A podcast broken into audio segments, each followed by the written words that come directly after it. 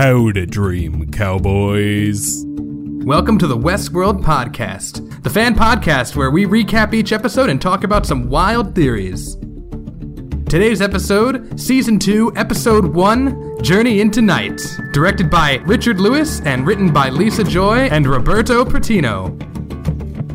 I'm James.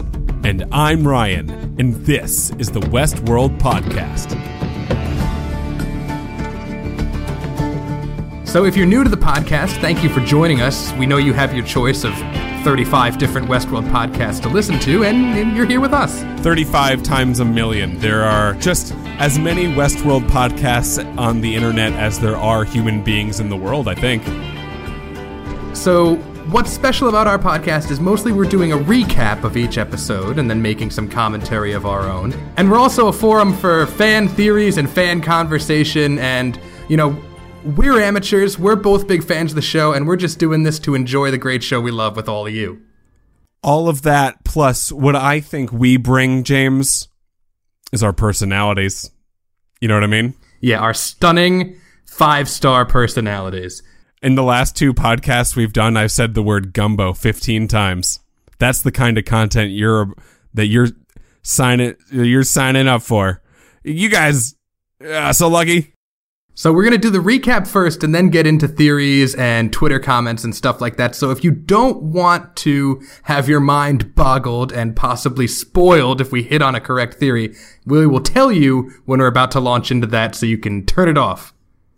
You can put your fingers in your ears and you can close your eyes and say la la la la la until the next episode and then take it into you and then put it back out into the world the way that people do with feelings and emotions. So this episode started out with like a pretty sweet new intro. Instead of a running horse, we got a buffalo. And instead of just like a regular person, now we've got a mother and a baby. And we've never actually seen a baby host. We've seen kid hosts, but not a baby. In the original intro from last season, we saw, I believe, two robot looking creatures having uh, intercourse. And, and then now in the second season, we see the what comes after that, which is a mother and her child. I saw on the internets that someone graphed like Maeve's face over the face of the of the woman in the intro and it looks pretty similar. So it stands to reason what they're actually showing is Maeve and the baby that she is going after and making a human decision to go find. How cute is that? This episode was directed by Richard J. Lewis. He is a human being who knows a whole lot about Westworld. As I talked to Ptolemy Slocum last week, he said that Richard, along with uh, Frederick E.O. Toye and the show creators Jonah and Lisa, are really able to answer for questions on the whole for actors and for people on the set. So he has a very w- good understanding of this entire world as a, at a 30,000 foot level. So that's why perhaps that he is directing the premiere episode of season one and it's not Jonah Nolan who usually, who did it last time, but Jonah will be coming back to do and direct the finale. This episode was written by Roberto Patino and Lisa Joy, one of the showrunners. So, uh, you know, this was a, a star studded cast of people behind the scenes to make this episode and this entire season. And I can't wait to watch it as a 10 hour movie. You know what I mean, James? Yeah, which these new HBO series basically are 10 hour movies, split up into 10 parts and meant to be kind of binged. I know it's released week by week, but I think when they have the production of these shows in mind, they're imagining that people are going to go back and just watch them all at once. Which is exactly what I did. And I can tell you the experience of watching it week to week as compared to watching all at once. I loved watching it all at once. It made so much more sense. So we're going to break down and recap the episode now, and we're not going to do it scene by scene this time. We're just going to go like storyline by storyline. We have an infrastructure. The episode begins with Arnold and Dolores having a conversation, just like season one began. Oh, book endings. Right, except now it looks like the AI test has turned around. This entire scene kind of felt like Dolores was interviewing Bernarnold, but Bernarnold didn't know that. He thought it was the other way around. Arnold admits to sometimes being scared by Dolores, which she seems to think is funny. And then all of this turns out to be a dream that Bernard is having when he wakes up completely confused on a beach with security teams pointing guns at him. Yeah, Dolores, I'm uh, I'm just frightened of what you might become. Say like, I don't know, a warlord, for instance. So Bernard is about to get his head blown off by an angry security force member when Stubbs vouches for him and says, "Hey, you can't shoot him. He's the boss." Which is a callback to a line from the first season, as well as an entrance to many mysteries. Like, one, how did Stubbs get out of the Ghost Nation flank we saw him in last season? And two, how did Bernie get from the night of the uh, you know, indiscriminate shooting into a crowd to being, you know, laying on a beach, not knowing where he was.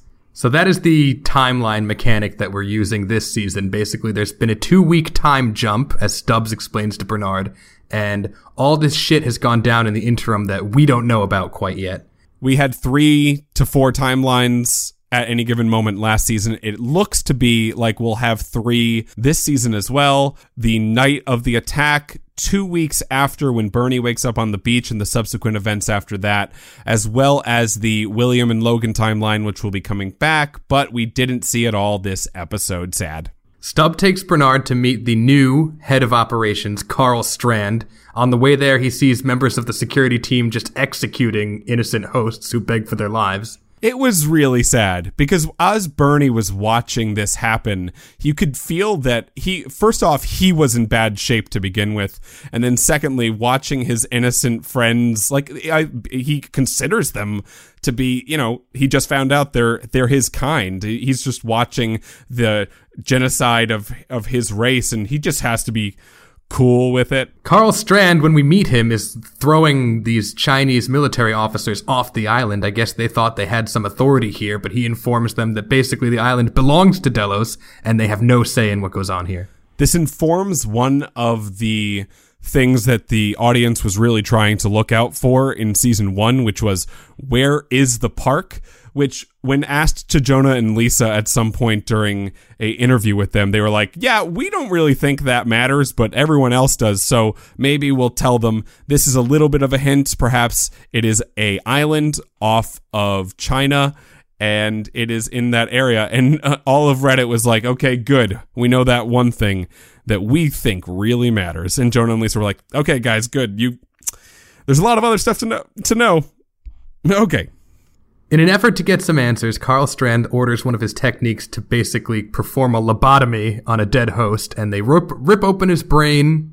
They catch a glimpse of the, the maze on the top of his scalp, like the man in black did in season one. And they upload his last memory onto a tablet, which is basically Dolores executing this Ghost Nation host by shooting him in the face.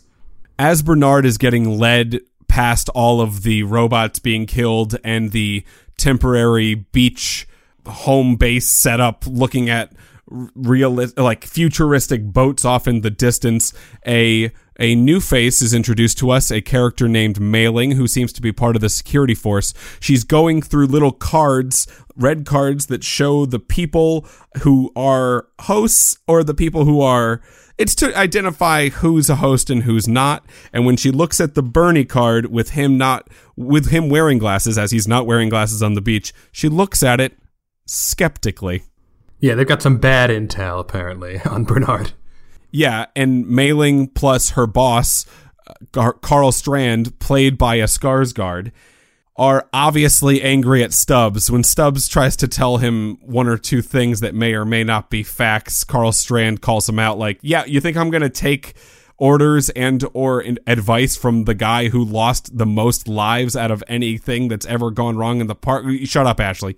Yeah, fair criticism to be honest. Yeah, yeah, yeah. This is this is a little bit on you, Stubbs. You didn't check the cameras for such a long period of time. It's actually nuts. Seeing the video of Dolores killing the host triggers Bernard to remember the night of the Gala massacre.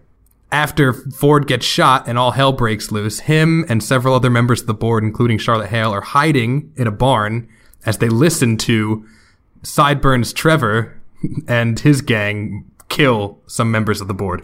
Really glad Sideburns Trevor is coming back. They're playing that game where they're shooting a cup off the top of someone's head, except now it's not a robot, it is a board member and a lady who's very scared, and it was sad when she died. You mentioned that Bernard had kind of a flashback, and it was a lot of different pieces of content rapidly put in succession. The information we gained from it was at some point he was going to meet Peter Abernathy in some sort of hut. He was there after some sort of battle in a the control room, probably the same one Sizemore and Maeve would come across later in this episode. He meets up with Dolores and they have a conversation about ideology. She's wearing a black dress that's similar to the white dress Angela wore when she said hi to William, but it's a black dress, kind of indicating it's probably 30 years ago. And uh, you also see William and Logan. The one time we will see them in this episode, William sort of sees Bernie and is like, You look weirdly familiar as I move on with my life. And we also see a new body being made, a skeleton, which maybe it's Bernard's. I don't know, but it, it would it would explain perhaps how he fixes his eventual fu- fluid leakage, but also kind of informs the two timeline thing. So, if you don't know, the reference we made to Sideburns, Trevor, the leader of like the outlaw gang that terrorizes Dolores' house every night, is played by the actor who plays Trevor in GTA 5, and he's got fantastic sideburns, hence his nickname. Sideburns Trevor. Now it makes all the sense to you guys. I'm glad we're on this journey together.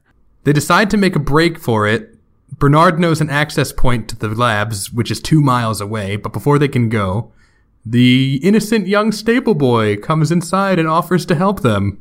I don't think it's going to go well for this stable boy. As he walks up, he asks if they want to go, quote, ride for green pastures of the valley beyond, unquote. A quote that was recently said by Dolores like two minutes ago in the video of her executing the Ghost Nation guy who they lobotomized on the beach uh, uh, with one of another another new technician who is a new face added whose name was Mr. Costa. Got it. So, as this stable hand is walking up, saying this line that has now been said twice, kind of inferring that it's been written for them still, and Dolores isn't speaking with words that are hers even now, which would be, you know, even more tragic. The Bernie realizes in that moment that he's pr- leaking goo out of his ear, and then after that tries to stop the rest of the people who are with him, to, who are, you know, kicking the crap out of the stable boy.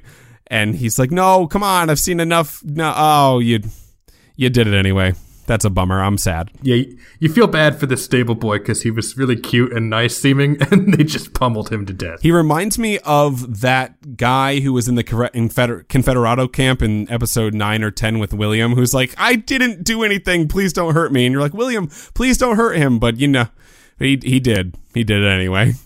So they do escape, and on their way to the access point, they come across an all terrain vehicle, which seems to have some text surrounding it, but this turns out to be a trap set by Angela and a bunch of other Wyatt's men. And basically, everybody gets killed. One guy, one nameless guy, gets to run away, but everyone other than Bernard and Charlotte ends up getting shot in the face. And let's all remember that Wyatt is Dolores. They are the same person. Arnold at some point put those two characters together to be able to let Dolores do all the bad things that she that she wants to do. Bernie realizes it's a trap and then is like, "No, Charlotte Hale, don't go over there. This is obviously stupid." And Charlotte Hale is in this moment taking Bernie to a secret secret secret black spot like a place that she believes that Ford doesn't know about. But as we know, Ford totally knows. He totally knows all these things. He's dead and he probably knows all these things. You know, dead question mark, but still, I, it feels like Ford is 100% still in control of all of this. Right. Charlotte leads Bernard to a hidden elevator, which takes them to a secret Delos compound in the park. She attempts to contact Delos headquarters saying she needs to be rescued. They turn her down saying there's not going to be a rescue till you bring us the thing we sent you there to get. They say that you have to bring us the package. In that moment, it for, sort of feels like for a second that Maeve was the package and that we were kind of being red herringed. But then you remember that no, Peter Abernathy is the package. He's lost somewhere, and Bernie in the flashback obviously sees him, so they're going to have to go try to find him. And Hale will probably have to do the same thing with the help of, well, eh, somebody somebody's help. We get the first glimpse of what Charlotte Hale calls a drone which are basically these hosts that are 3D printed but not given any kind of features. And they look like maybe they have a little ex- extra body armor or something. They're pretty scary and imposing looking, and Bernard doesn't seem happy when he meets it. No, because he is like in charge of all the hosts and he's never seen these before. So he's like, where were these made and why don't we know anything about it? As they're entering this underground bunker, they have to do a DNA scan. So like Charlotte Hale puts her thumb on there and she's like, Bernie, just do it. And Bernie's eyes are like, oh no. He puts his thumb on there, it works. He's like, whew. Oh boy, I am glad I am not murdered right now. Yeah, this speaks to Robert Ford's expert craftsmanship that he could make a really convincing fake human with DNA, apparently. Seriously, keep patting yourself on the back, dead question mark, Robert Ford. You've done a great job.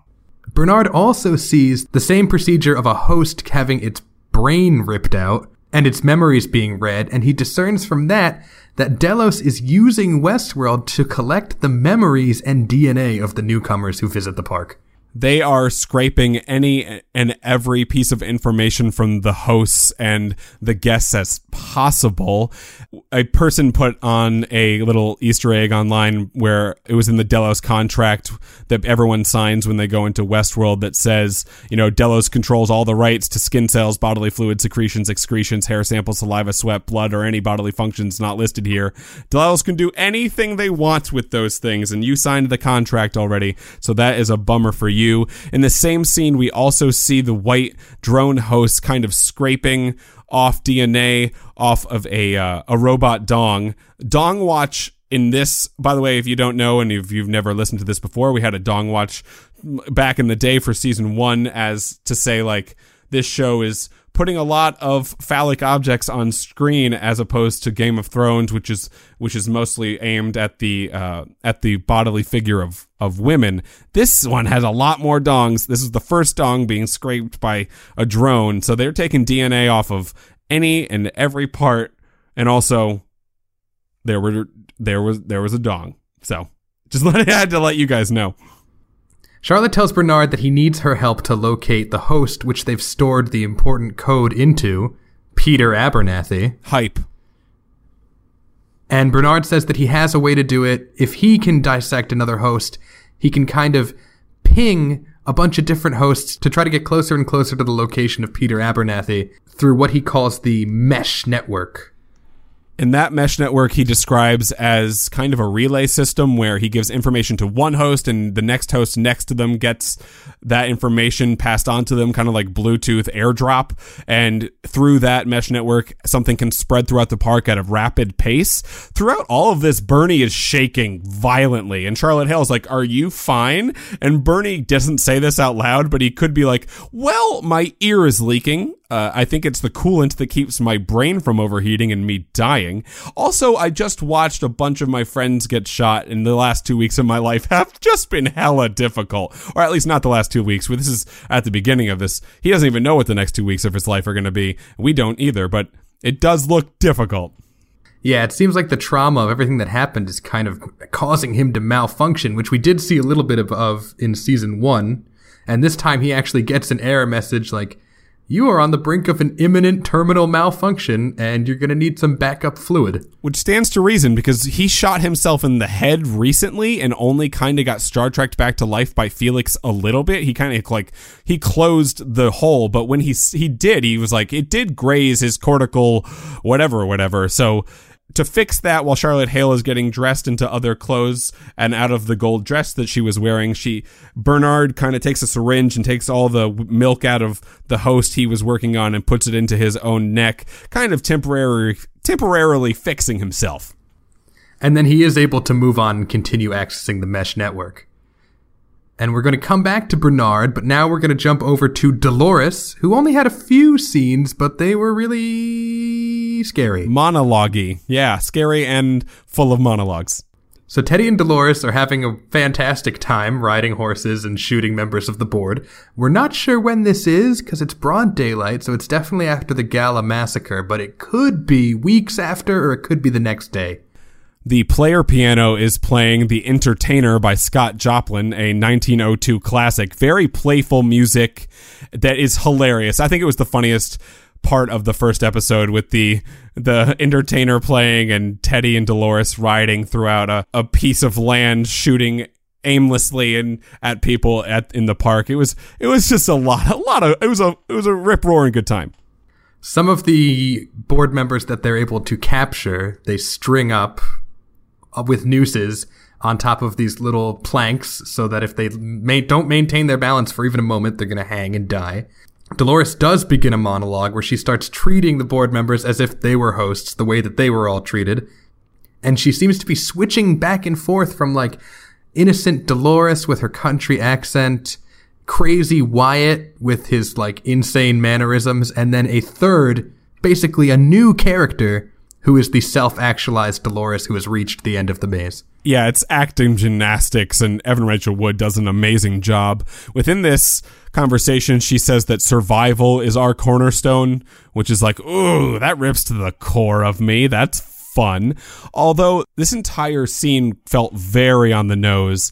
And if it turns out that Ford is still writing all this dialogue for her, even from the grave, it will make a lot more sense because the monologue stuff feels very megalomaniac, feels very like preachy, which was Ford's game, not so much Dolores's game.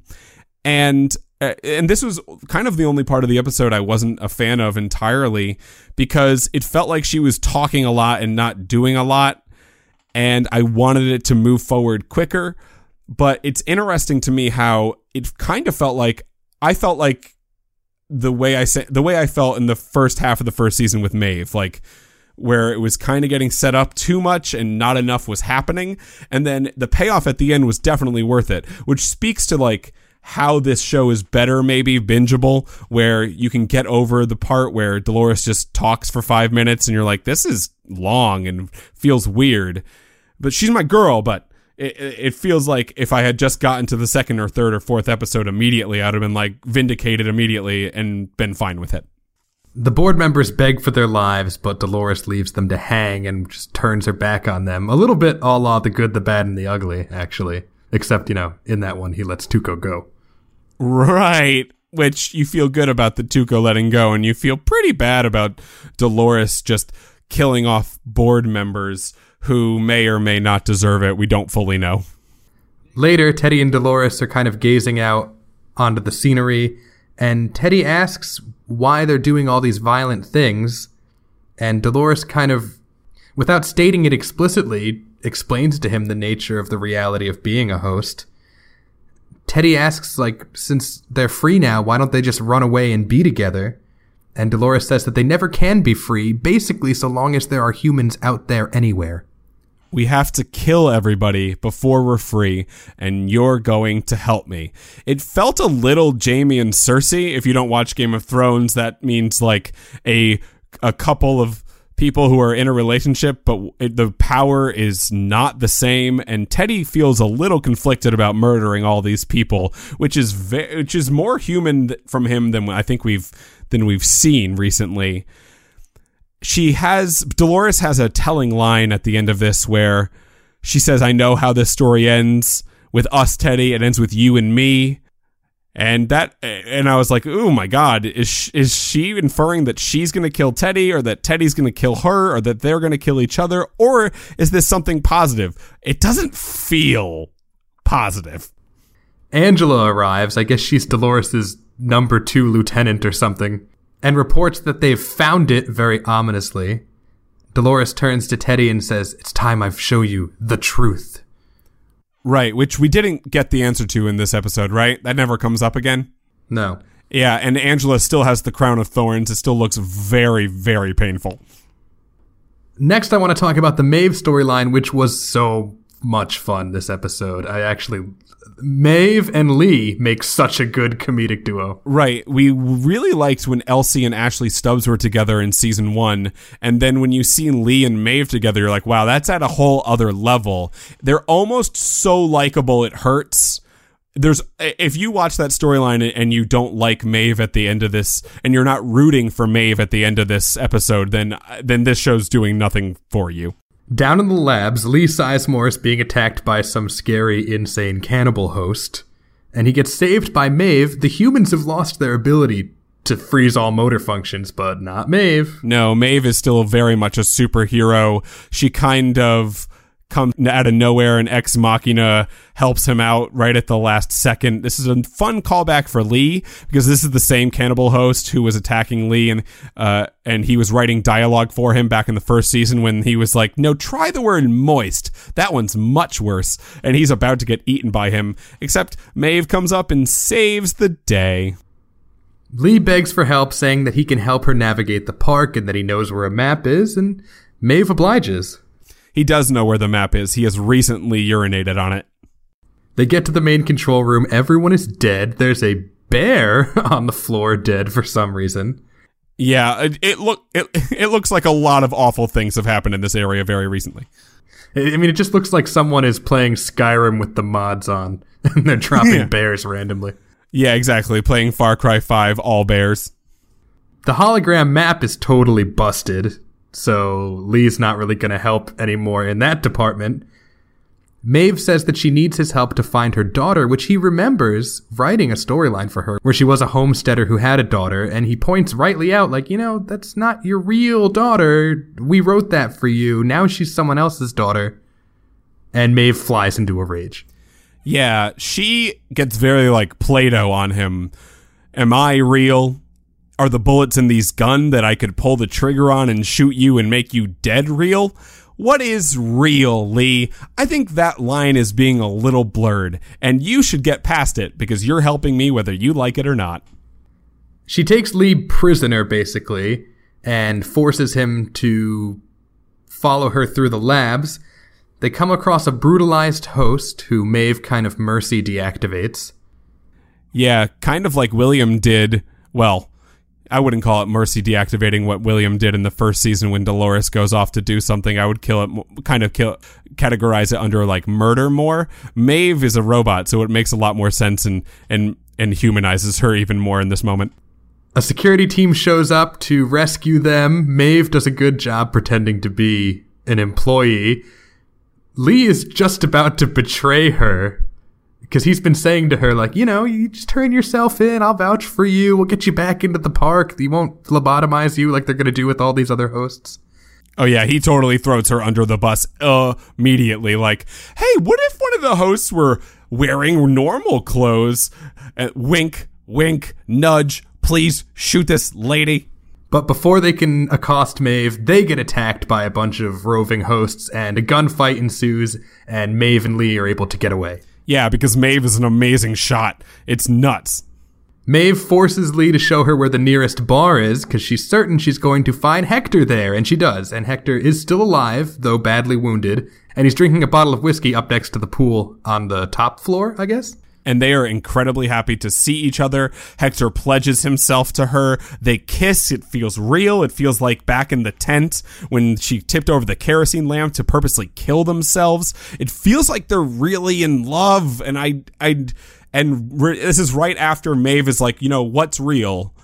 And then right goes to something where she's kissing someone and and he is you know full of bullets but she turned down his pain sensibility so he's like yeah no i'm totally fine. We don't see Armistice where is Armistice she was down there helping before too. Is she still down there? Question marks. But yeah ah i ship maeve and hector like a million jillion percent. Maeve takes Hector down into the labs to fix him up, which I guess she either learned from Felix or had it downloaded into her brain like Neo in The Matrix. I know, emergency surgery. Show me. i can learn that immediately i learned uh, how to fly a helicopter i could totally learn how to scalpel you Maeve forces Lee to get dressed as a host, and in doing so, forces him to strip down to completely naked against his wishes. It's a little bit of sexual harassment here. That is a main character dong alert, everybody. Dong Watch 2018 is is lit. Three fire emojis. Yeah, it's almost like maybe we don't even need Dong Watch 2018. I think Westworld is making a bold statement. He's like, okay, you know, there haven't been dongs on HBO for a long time, but this is gonna change now. All right, this is the this is the the, the era of dongs. The era of dongs is the new normal. Get used to it. I'm just counting down to the day when HBO has the balls to put an erect dong on TV. Who knows? Wow. I mean, sure. yeah, that that will be the day that happens. The internet will, I guess, probably explode. Right? I mean, I don't know. I don't know that it's 100% necessary, but it will be groundbreaking. It it will be a weird one. People won't see a Ah, that's gross. Never mind. yeah I got it. Yeah, no, I, I don't that is iffy on whether that lays in there. yeah, you you should be very judicious in your cuts for this episode. Yeah, I it's gonna be a toughie. So, in a totally ruined and desolated Escalante, sometime after the massacre, we can assume the next day, because William is still hiding out under the corpse of another board member. Very thrifty of him. Right. He emerges from this hiding place, runs into another nameless board member who calls him Bill. That's the first time we've heard him called Bill. Yeah, he's like, you you played this fast and loose for too long, Bill. And now we're all dead. Oops, I'm dead. And he gets shot in the back. And then the man in black wins a 2v1 and is like, and proves to you, if you didn't know already, that he is really good at this game. Right. He doesn't need the safety measures to be on, apparently, because he can still just handle this solo. He's been training for this for 30 years. Also, getting your throat cut by Ed Harris must be so dope. He walks into a nearby cabin and just like Rambo treats his bullet wound. And he puts on his iconic black clothing, transforming back into the man in black. He finds the exact hat he needs in a chest right next to him. And I was like, that is incredibly convenient. Later on, the man in black is riding through the prairie and he scavenges some food and water off these dead hosts when he encounters little boy Ford Host from season one. Riding up on his horse Ned, Robert Ford, the little boy, comes up to him with his walking stick and really neat vest. While Robert Ford boy is talking, he's kind of voice boxing the whole time with Robert Ford's voice coming in and out of the kid's voice. It's incredibly creepy. This is another kind of notch on the board for Robert Ford is still doing all of this because this is I mean this is straight up a message from Ford post death. He's the boy is literally like, "Hey, hey William, this is the real game now and I'm delivering it right right to your face." Ford congratulates the man in black on finding the center of the maze and now announces a new game to find the door the man in black basically accepts the challenge and says that he doesn't really need Ford's advice or his help and just blows his brains out. He murders a kid that's just so out of character for him. Yeah, right. This is definitely not the latest in a long string of child murders that he's been doing for 30 years. He has like a, a piece of paper in his pocket he takes out. He's like, okay, that's 45 kids. Has to be a record. So back in the future, we don't know how long exactly from when the Man in Black is, but back in Bernie's future, him and the security team arrive at Escalante. They examine Ford's corpse, which is definitely decomposing with maggots, so that's a human body. I don't believe the hosts decompose or are even made of actual human tissue, like the way the Terminator has human tissue over his skeleton. I think the hosts are totally synthetic, right? Yeah, it kind of feels like that is just putting right out there for the audience like, no, this is a real human body. It's really dead. If Ford is alive, it is not within a actual human body. It is with with some sort of consciousness thing, and we're not going to tell you. So, so deal with that. Strand orders the security team to split up and look for answers. They come to the edge of a lake where they inexplicably find a dead tiger host. And Stubbs claims that they have tigers in Park 6, but he's never seen a stray leave one park and enter another. So it stands to reason that there is no like wall between parks. This is all sort of on the same plane. So it, they're the only thing keeping all the robots in their in their park is programming, which is now all messed up. So the big cat came over and is not supposed to be here. So we're getting our clue that you know these robots can go back and forth. Shogun World can be Westworld, and Westworld can be Shogun World, and it will ma- it will make sense for Maeve to just be able to walk over there. And then they walk upon a, a valley, and you're like, hey, oh, the word valley has been said twice in this episode already. Foreshadowing. But when they arrive, it is no longer a valley. It's now a giant sea that Robert Ford somehow made without anybody noticing. Great work, Stubbs. You're the security chief. Seriously. You didn't notice a, a, an ocean being made. It's on the new version of the map Stubbs. Look at the map. Uh, also, uh, when they get there, they look at Bernie like, "Did you know this was here?" He's like, "No." There are a whole lot of mysteries, even for me. Something tells me Stubbs is going to get pulled in front of Congress, Zuckerberg style, and grilled over all this. I mean, to be fair, we don't know what Stubbs has been doing these last two weeks. We don't know how he escaped Ghost Nation. We don't know if Elsie is alive and helped him do so. Ah, there are so many Stubbs questions, which is a whole lot of fun because he was on screen for like five minutes and it made all the questions in the world. When they look a little bit closer, they see that this sea is absolutely filled with the corpses of dead hosts.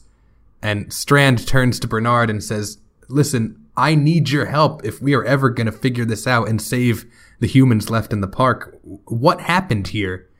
To which Bernard, kind of staring off into nothing, replies, I killed them. I killed them all. Right after he says that, we get a close up of some robots who are in the pond slash lake, and it looks a lot like Teddy's in there. And that is the end of the episode. And I gotta say, my favorite episode of Westworld so far. I thought this was so good. Really? I don't think it was Yes. my favorite. I think I probably like the pilot and finale of the season of season 1 more, but it was really good. The Teddy death count is at 1 if he's really dead. Uh we're teasing the the the Twitter section in the future. There were a whole lot of there were a lot of interesting things that happened. I, I like that they're still doing a timeline thing. I think this show kind of thrives off of having multiple moments in time where you're not exactly sure where you are at any given moment. And I was thoroughly entertained the entire time. It was neat.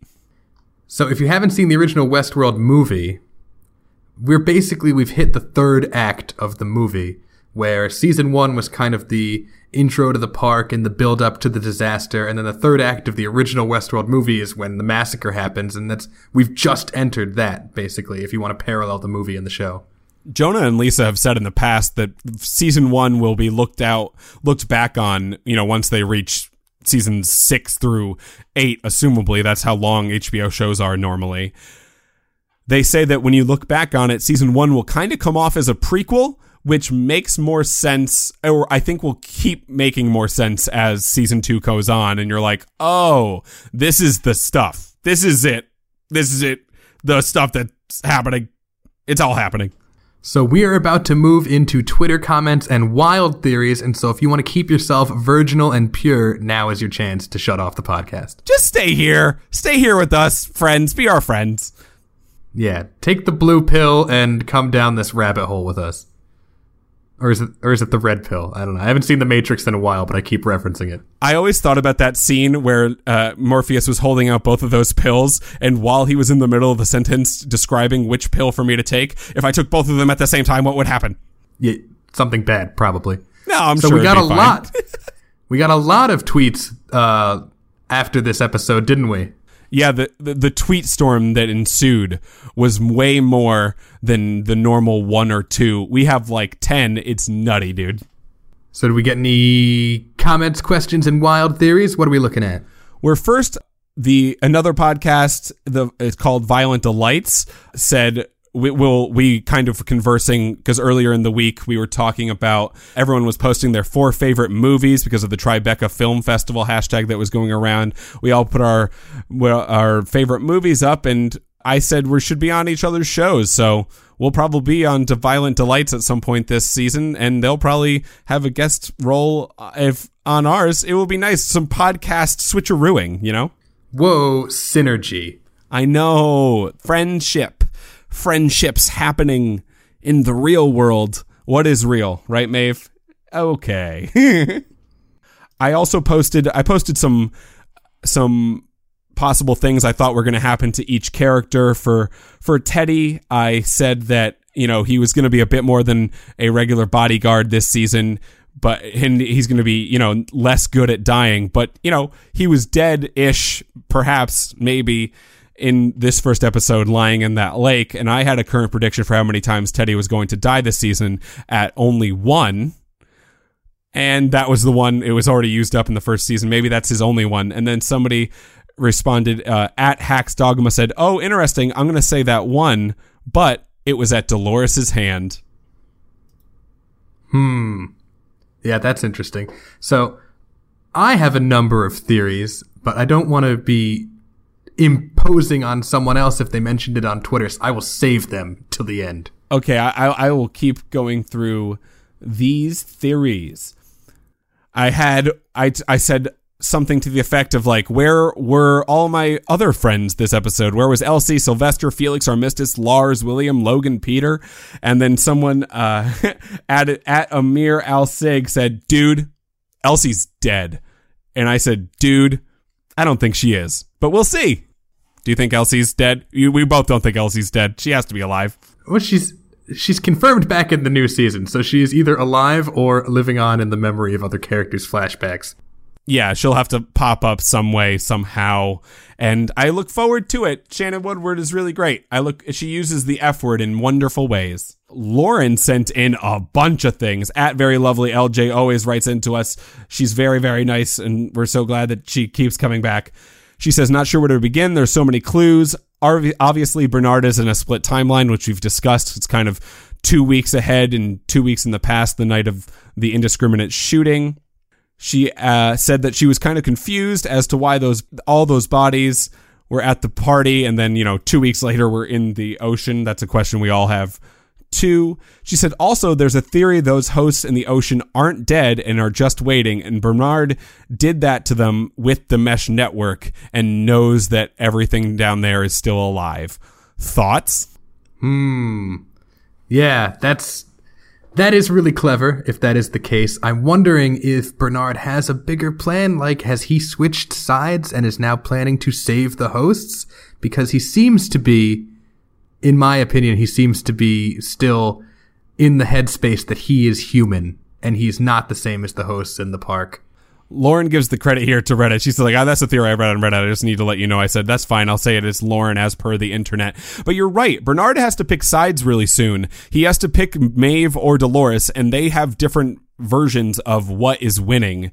And also, you know, is Bernard going to subscribe to the notion that Arnold wanted to do to get rid of the to get rid of the threat of to the host, which is let's just kill all the hosts, or is he going to subscribe to the notion that Ford wanted, which is like why kill all the hosts when they're better than humans and we'll just replace all the humans? Ta-da! Corey L. Williams at Geometroid said, "You guys ready for the big return of Westworld? Hashtag Clanny Time Betty for the best name." And we are. We hope we hope you're ready, Corey.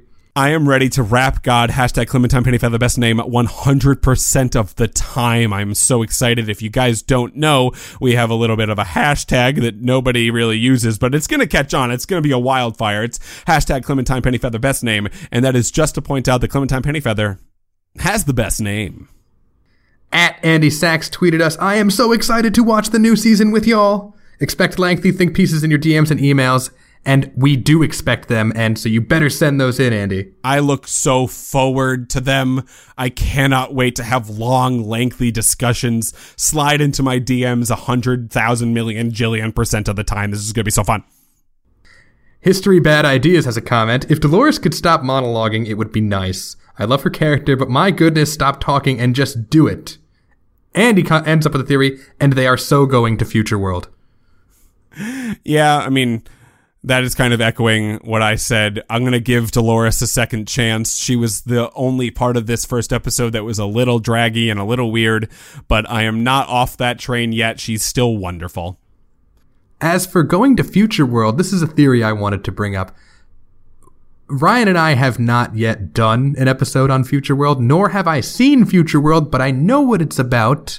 So spoilers for Future World if you're worried about spoiling a movie that is supposedly terrible in that movie, they Delos is using their hosts to create proxies of powerful people. And I wonder, is, is that what's going on in the show with the collection of memories and DNAs? Are, we, are they actually going to reference Future World?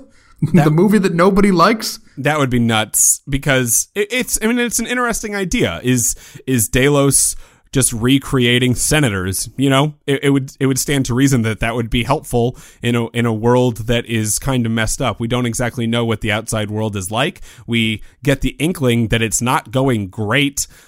It's been sort of weirdly kind of sort of leaked that this is maybe in like 2050 to 2060 somewhere around there maybe 50 or 40 years in the future ish so yeah are they just replacing people and does and Ford knows this by the way whatever it is whatever Delos is doing Ford totally knew and his actions were in direct reason or in direct response to what Delos is doing and you know his own ego Jay Binder or Jason at Jay Binder asks, "Who was in charge of the cards? Were they kill or capture cards?" That's a very interesting question. He's talking about the cards, the red cards that that Maling, played by Betty Gabriel from Get Out, was looking at at the beginning of the episode when they found Bernie and were like, "Okay, don't kill the boss."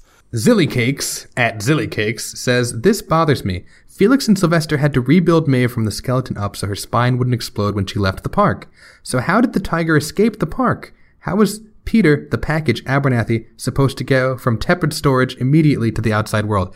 So for the tiger, the tiger just left one area of the park and walked to the other. In the original Westworld movie, that's also kind of how it worked. Like, there were just clear borders and you could walk straight from Westworld to Roman World, so maybe that's okay with the tiger. His point about Peter Abernathy is a bit better.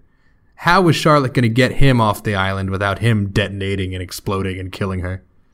Yeah, I, I don't know, but whoever is in charge of Delos, who is not the majority stakeholder, because that's the man in black. He's not the one answering Charlotte Hale when she's in that basement. So whomever else is is also in charge really, really wants Peter Abernathy, and and they are going to try their very, very best to go find him, which is wonderful because Louis Herthum, who plays Peter Abernathy, is so so good. Just another Reddit theory, which was that the reason that Maling was looking at the cards kind of weird and that Bernie was being led without being offered any water or food or anything and just being led down the beach and being asked questions by Karl Strand was that this is something that they've done multiple times and they're kind of taking him on a loop and they know he's a host because someone found out within that 2 week time frame and they're just using him. But and if that's true that's neat and fun. But it is I think the the most out there it's the most out there thing that, if true, would be cool, but it is out. It is interesting and out there. So the theory that I want to get out there is at the beginning of the episode we had Bernie seemingly remembering something that happened to Arnold. So I'm wondering has Robert Ford implanted Arnold's like memories or DNA somehow? Like if Arnold is a ghost in the machine, has he been planted into Bernard and is Bernard now walking around with Bernard Lowe host personality, Arnold Weber human personality, and then also his own self actualized end of the maze personality like Dolores that he has achieved? And if so, maybe that would explain because we know that Arnold obviously was pro robot liberation. It would explain why maybe Bernard has switched sides and now he believes that too. Yeah, I mean, Arnold was pro robot murder really. He, I mean, the way he wanted it was that all the robots just were going to be dead and his creations shouldn't see the light of day because they just were never going to be treated the way he wanted them to be treated. While ford was on the other side of that like yeah yeah, yeah no how about they just take over? That would be fine too. But they need time to to roast up in that in that gumbo really marinate in the tragedy that is their lives to become conscious and actually conscious one day that arnold couldn't figure out. But yeah i mean i Yeah, it's a good theory. It, it, it's an it's an interesting one. A little bit of uh, we should write a, a a think piece on it, like that guy told us not to. How about you, Ryan? You got anything in the chamber? Anything crazy? I I just it's not a theory so much as I think the big question for season two is still how much of this is Ford how much of what Dolores and Maeve are saying is it all still scripted? Or because I mean even at one point Maeve says a line that's like campy and stupid to Lee and she's like and she's like ew what what did what what did I just say? And Lee was like I wrote that for you. And she was like yeah that's a little too broad. So they're all still saying words that have been written for them in some way. I just want to know what percentage of all that is happening right now did Ford pre-think still? Because he is a true god, a true genius who knows and, uh, who, and who predicted a whole lot of this already. You know, is he still in control or is when will the threshold be passed by Maeve, Dolores, and Bernard that 50% is in control by Ford and 50% is in control by them? You know what I mean? Yeah, I really wonder is this really still Ford's game, like he said to the man in black? Is he just trolling all of humanity and none of this is the original thought of any host other than Dolores? Which, like, does he believe that he is the only one who can usher in the sentience as well as, like, it, it is, it's a, he's seeing the fault in where his robots are and he believes that they have to go through more turmoil and more tragedy even after his death so he doesn't think they're there yet if he's still playing games. You know what I mean? Yeah, I wonder are we going to see more hosts kind of reach the end of their maze as this chaos ensues or uh, are there basically only a chosen few? And I think that perfect example will be Teddy. Will Teddy just die for what Dolores wants, or will Teddy reach his own sentience? Because if he doesn't reach his own sentience, and he's just been someone who's good at getting shot, then he will be even more tragic than any of the main characters, in my opinion. Perhaps maybe not Maeve. Who knows? Anyway, ah, I want to see Maeve with a samurai sword. So I definitely want to give a shout out to our old friend Brian, who made our new logo.